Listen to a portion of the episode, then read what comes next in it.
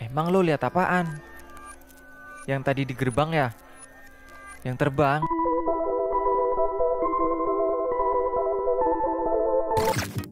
Selamat malam, selamat siang, atau selamat pagi. Kembali lagi bersama mahasiswa siluman yang akan menceritakan cerita horor dan kisah-kisah para pendaki. Yang pasti bakal seru untuk diikuti. Cerita kali ini, kita akan menceritakan kisah pendaki yang mendaki Gunung Gede Pangrango pada tahun 2016. Sebut saja pendaki ini bernama Randi, di mana dia disambut oleh kuntilanak saat sampai di Surya Kencana dan mengalami cedera kaki saat di Gunung Gede. Namun, dia ditinggal oleh rombongannya. Jadi, apa saja yang dialami dan bagaimana dia melewatinya? Langsung saja kita ke cerita. Tapi sebelum itu, jangan lupa subscribe dan aktifkan tombol notifikasinya sebagai bentuk dukungan untuk channel ini. Siapkan tempat dan posisi yang nyaman. Selamat mendengarkan. Ini pengalaman pertama saya. Naik Gunung Gede Pangrango lagi setelah 16 tahun. Tepatnya, saat kami naik Gunung Gede Via Putri pada tanggal 30 September 2016. Tim saya terdiri dari 10 orang. Saya sendiri bernama Randi, Lalu ada istri saya, bernama Susan. Istri saya ngebet banget, ingin naik gunung gede. Padahal, saya sering ceritain kisah saya yang nyasar berhari-hari di sana. Tapi saya juga sering menceritakan keindahan Surya Kencana. Dan itu yang membuatnya kesemsem, pingin ke Surken via Putri. Lalu ada Ika, adik kiper saya, dan Bastio. Selebihnya adalah anggota komunitas Palat, pecinta alam dukuh pinggir Tanah Abang, yaitu Anto, Ali, Bim Bim, Along, Apau dan Ruby. Dan inilah kisah kami. Kami sampai di pos pendaftaran putri pada malam hari jam 2 pagi. Kami langsung lapor ke pos. Maksudnya mau numpang istirahat di sana. Namun ternyata kami boleh langsung naik malam itu. Padahal infonya sudah tidak boleh naik malam lagi. Sebelum mereka berubah pikiran, kami langsung siap-siap naik. Tidak lupa juga, kita berdoa bareng-bareng untuk memulai pendakian. Bim Bim memimpin di depan. Saya hanya menempel Susan dan Nika karena mereka pendaki pemula. Belum lama kami berjalan, Ternyata Bim Bim salah ambil jalan. Harusnya setelah ada genangan air, kami harus ngambil kanan dan akan terus menanjak. Namun, Bim Bim malah ambil kiri dan menurun ke arah perkampungan. Ini mah kebanyakan bonusnya. Bonus itu jalan menurun atau rata di selah tanjakan panjang. Kami berbalik arah ke arah jalur yang benar. Tiba-tiba, kayu di jembatan kecil yang kami lewati, amblas saya injak hingga satu kaki saya masuk dalam sekali. Semua refleks menolong saya karena mereka tahu kaki kiri saya pernah dioperasi beberapa tahun yang lalu. Tapi ternyata kaki saya aman-aman saja setelah masuk lubang itu. Masih bisa jalan, kami lanjut ke atas. Tidak jauh, ada hutan pinus kami memutuskan break sambil menunggu matahari keluar dari peraduannya. Jam 6 pagi, kami mulai mendaki sampai villa Jepang dan masih aman. Saya terus menempel Susan dan Nika yang masih semangat menikmati pendakian ini. Sampai saat hujan, sekitar jam 14.30, kami sudah sampai di Buntut Lutung. Di sini kami break kurang lebih satu jam karena hujan lebat dan juga lihat stamina Ika dan Susan mulai menurun. Setelah hujan mulai reda, kami lanjut jalan ke Simpang Meleber. Di sini saya bernostalgia dengan Bastio sambil melihat-lihat jalur dulu kami salah belok dan tersasar. Tim kami di Simpang Meleber ini mulai terpisah. tenaga-tenaga muda itu ngetrek mau sampai puncak duluan untuk buka tenda. Sedangkan saya dan yang pemula tetap jalan santai, asal sampai. Hehe. Sampai di tanjakan terjal sebelum gerbang Surken jam 17.40. Sudah hampir gelap dan mulai sepi pendaki karena mungkin sudah banyak yang sampai. Hanya tinggal saya, Susan, Ikan dan Bastio. Susan sangat kelelahan. Akhirnya, Depek Susan dibawa oleh Bastio. Sampai di ujung tanjakan terjal, itu seperti terasa lega. Karena tinggal beberapa meter lagi, kami akan sampai ke Surken. Gelap sudah datang. Penerangan kami bertiga hanya dari lampu tongkat mendaki. Bastio tertinggal di belakang karena harus membawa dua tas. Dan itu tepat pukul 6 sore, waktu maghrib.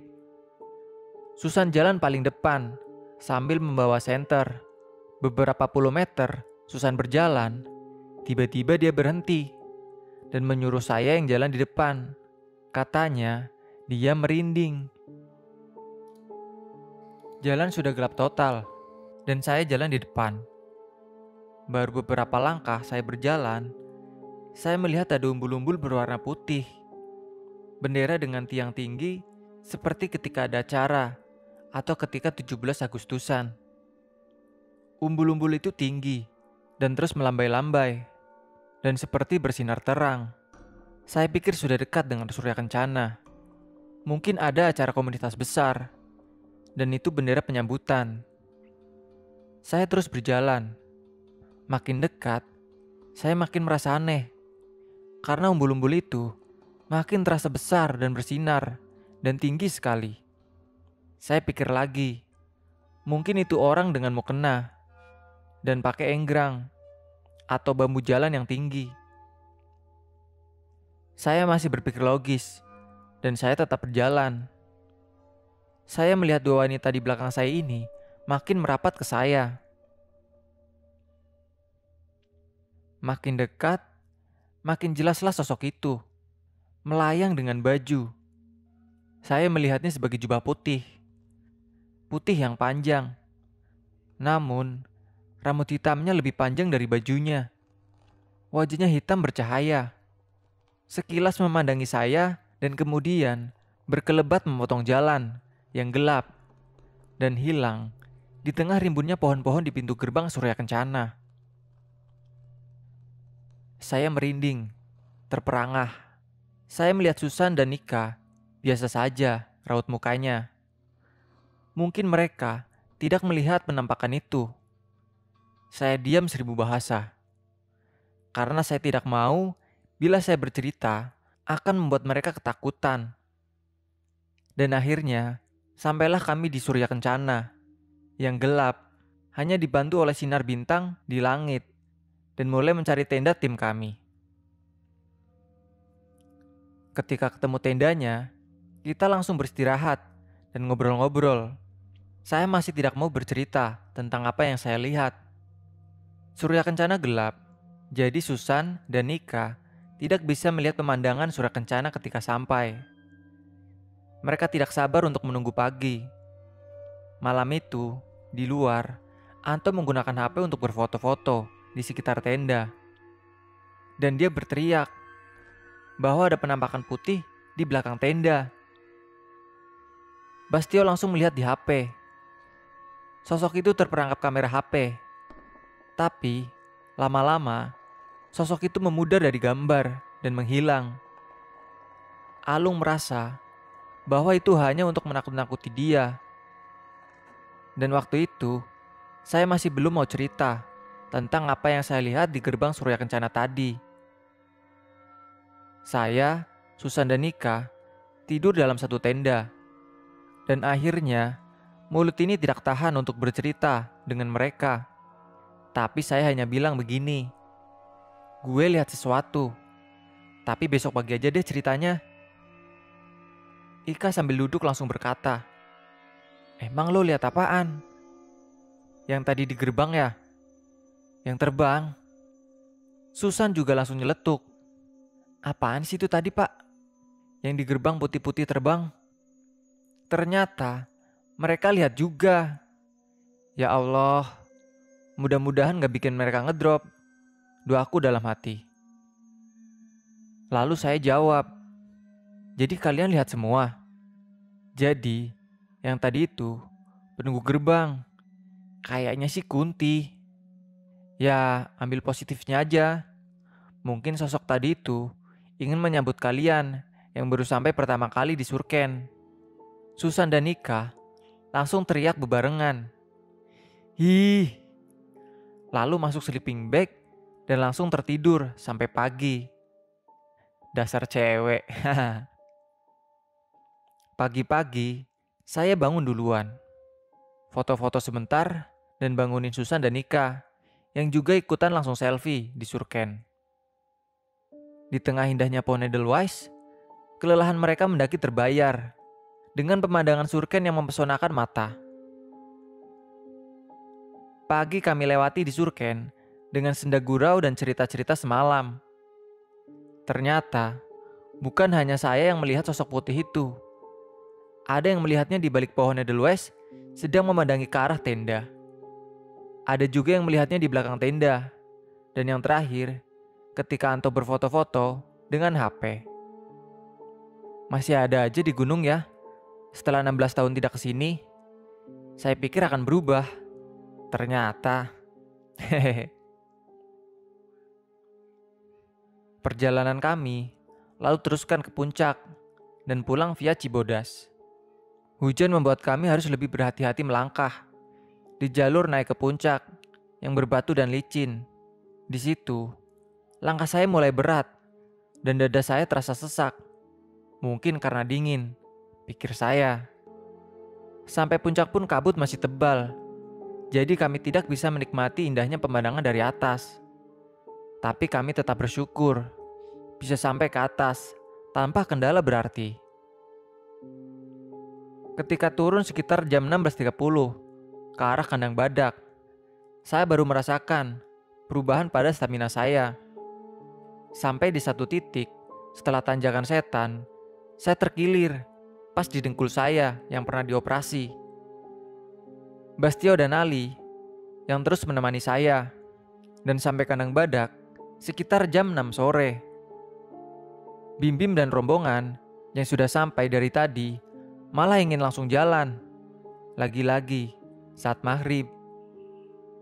Tidak mau kejadian simpang melebar terulang lagi, saya dan Bastio memutuskan untuk break dulu sambil mengistirahatkan kaki saya yang mulai membengkak. Bim Bim terus berjalan bersama tujuh orang lainnya. Tapi menurut mereka, saya dan Bastio juga ikut jalan paling belakang. Malah ketika Bim Bim salah jalan, Bastio berteriak dari belakang untuk mengingatkan. Padahal, saya dan Bastio break sekitar 10 menit di kandang badak. Tidak bareng mereka sama sekali. Dan baru bertemu rombongan tim di Cibodas. Saya berjalan tertatih-tatih menahan sakit di kaki saya, ditemani Bastio. Langkah saya terasa berat, dan dada saya serasa ditekan oleh batu yang besar susah bernafas dan sesak. Mungkin ini tanda-tanda hipotermia, sudah terasa. Tapi saya tetap teruskan perjalanan.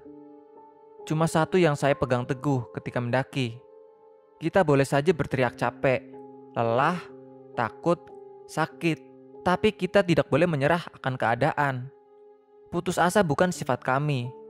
Dan ditemani Bastio yang memegang teguh solidaritas tanpa batas terhadap tim yang kita bawa. Puluhan pendaki melewati kami. Kami tertinggal paling belakang, mungkin.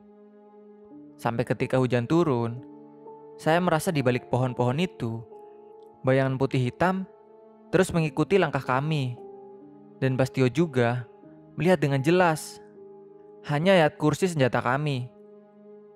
Tidak ada kuasa yang bisa melebihi kuasa ilahi. Di satu titik, setelah pos air panas, kami masih bertemu pendaki.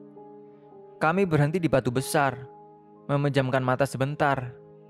Ketika teras di belakang ada suara rombongan lain yang menyenter ke arah kami, terdengar jelas langkah kaki mereka, dan suara mereka tertawa. Kami senang. Mungkin mereka punya sedikit air hangat untuk menghangatkan badan saya yang mulai ngedrop karena kedinginan. Kami tunggu dan terus menunggu. Tapi, rombongan di belakang itu tidak juga sampai ke kami. Ketika kami menoleh ke belakang, hanya kegelapan yang ada. Tidak ada cahaya senter yang menyorot ke arah kami. Hanya gelap gulita. Bagaimana mereka bisa hilang tanpa melewati kami? Sedangkan jalur turun hanya ini. Saya dan Bastio saling pandang tanpa berkata-kata karena kami berdua sama-sama mendengar langkah kaki itu.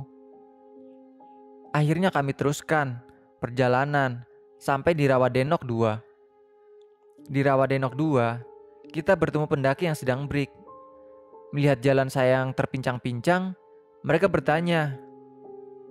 Akhirnya kami titip pesan kepada mereka bila bertemu rombongan dari Tanah Abang bahwa kami sudah di Rawadenok 2. Terakhir kami baru tahu bahwa mereka bertemu tim kami di Cibodas ketika tim evakuasi dari Cibodas akan mencari kami. Saya paksakan langkah dan dada yang bertambah sesak untuk sampai ke Rawadenok 1. Bayang-bayang hitam dan putih terus mengikuti. Bahkan, sekarang mereka bergerak terbang di pohon-pohon mengeluarkan suara gemerisik yang menakutkan. Kami terus berjalan melawan rasa takut di tengah hujan dan angin karena kami tidak tahu apa yang mereka inginkan. Sampai di pos Rawadenok 1, tepat jam 2 pagi. Bastio memaksa saya untuk break sampai pagi, karena melihat kondisi saya yang parah dan kaki saya yang tambah bengkak. Kami gelar sleeping bag di Rawadenok. Bastio mengumpulkan sampah-sampah yang ada di Rawadenok 1 dan membakarnya. Dada saya sesak, badan saya terasa panas. Kadang menjadi dingin sekali rasanya. Nafas saya mulai tidak beraturan, dan saya meracau tidak karuan. Bahkan, saya mengusir Bastio untuk turun saja sendiri, dan saya akan menyusul bila matahari sudah terbit. Tapi Bastio menolak, karena dia merasa sosok hitam putih itu masih mengawasi kami. Sudah tidak ada satupun pendaki yang lewat saya hampir merasa inilah ajal saya. Pikiran saya mulai kacau. Dingin ini menusuk tulang. Saya hampir sudah tidak bisa bernafas. Saya tahu ini tanda-tanda hipo. Bila hipo, kita diusahakan tidak tertidur. Tapi lelah ini membuat saya memejamkan mata. Kata Bastio, saya tidur sambil teriak-teriak. Saya terbangun ketika seperti mendengar suara ramai-ramai orang berteriak, memanggil nama kami. Randi! Bastio! Tanah Abang! Terus berulang-ulang. Suara itu terus mendekat, sampai kami dihampiri oleh tiga orang, memakai sarung diselempangkan di badan. Mereka membangunkan kami saya masih tidak peduli. Badan saya tidak bisa digerakkan sedikit pun. Lalu Bastio langsung bangun dan ngobrol dengan mereka. Ternyata mereka tim ranger evakuasi dari Cibodas. Satu orang menghampiri saya, menyuruh saya duduk dan memeriksa tanda-tanda vital saya. Dia bertanya, masih kuat jalan nggak? Apa mau ditandu? Saya tipe orang yang tidak mau menyusahkan orang. Saya yakin masih bisa berjalan, walau akan sangat menguras tenaga dan waktu. Saya pilih berjalan saja. Saya diberi madu dan obat herbal untuk menghangatkan badan. Waktu itu sekitar jam setengah empat pagi. Akhirnya, dua orang tim evakuasi jalan duluan dengan membawa carrier kami. Terasa lebih ringan langkah ini tanpa membawa carrier. Kami diberitahu bahwa tim saya sudah sampai di Cibodas jam setengah satu pagi. dan langsung lapor ke pos bila ada dua anggota tim yang masih tertinggal karena kakinya cedera. Tapi mereka tidak tahu kalau saya terkena hipotermia juga. Akhirnya, kami sampai di Cibodas jam 9 pagi, dibantu Kang Diki. Kang Diki adalah salah satu ranger yang melakukan evakuasi. Disambut istri saya, Susan, dengan wajah cemasnya. Pelajaran yang bisa kita ambil dari sini, bahwa sesering apa pun kita naik gunung, kita tidak akan tahu apa yang akan terjadi selama pendakian. Kita bisa punya peralatan lengkap, tapi takdir Allah yang akan menentukan cerita hidup kita. Maka, berserahlah padanya tanpa keraguan dan jangan mudah menyerah dalam kesusahan. Kita juga harus tanamkan solidaritas yang tinggi terhadap teman perjalanan kita. Apa pun yang terjadi, harus ada yang menemani teman yang sedang cedera atau tertinggal di belakang, dan sebagian lagi harus cepat ke pos bawah untuk melaporkan agar cepat ada tindakan evakuasi, pertolongan dari ranger di pos utama. Jika kalian punya cerita seram, seru, atau mistis yang ingin kalian bagi, kalian bisa kirim cerita kalian melalui DM Instagram atau kirim melalui email yang tertera di bawah. Jangan lupa like dan share-nya. Sampai jumpa di video kami selanjutnya. Salam lestari, mahasiswa siluman.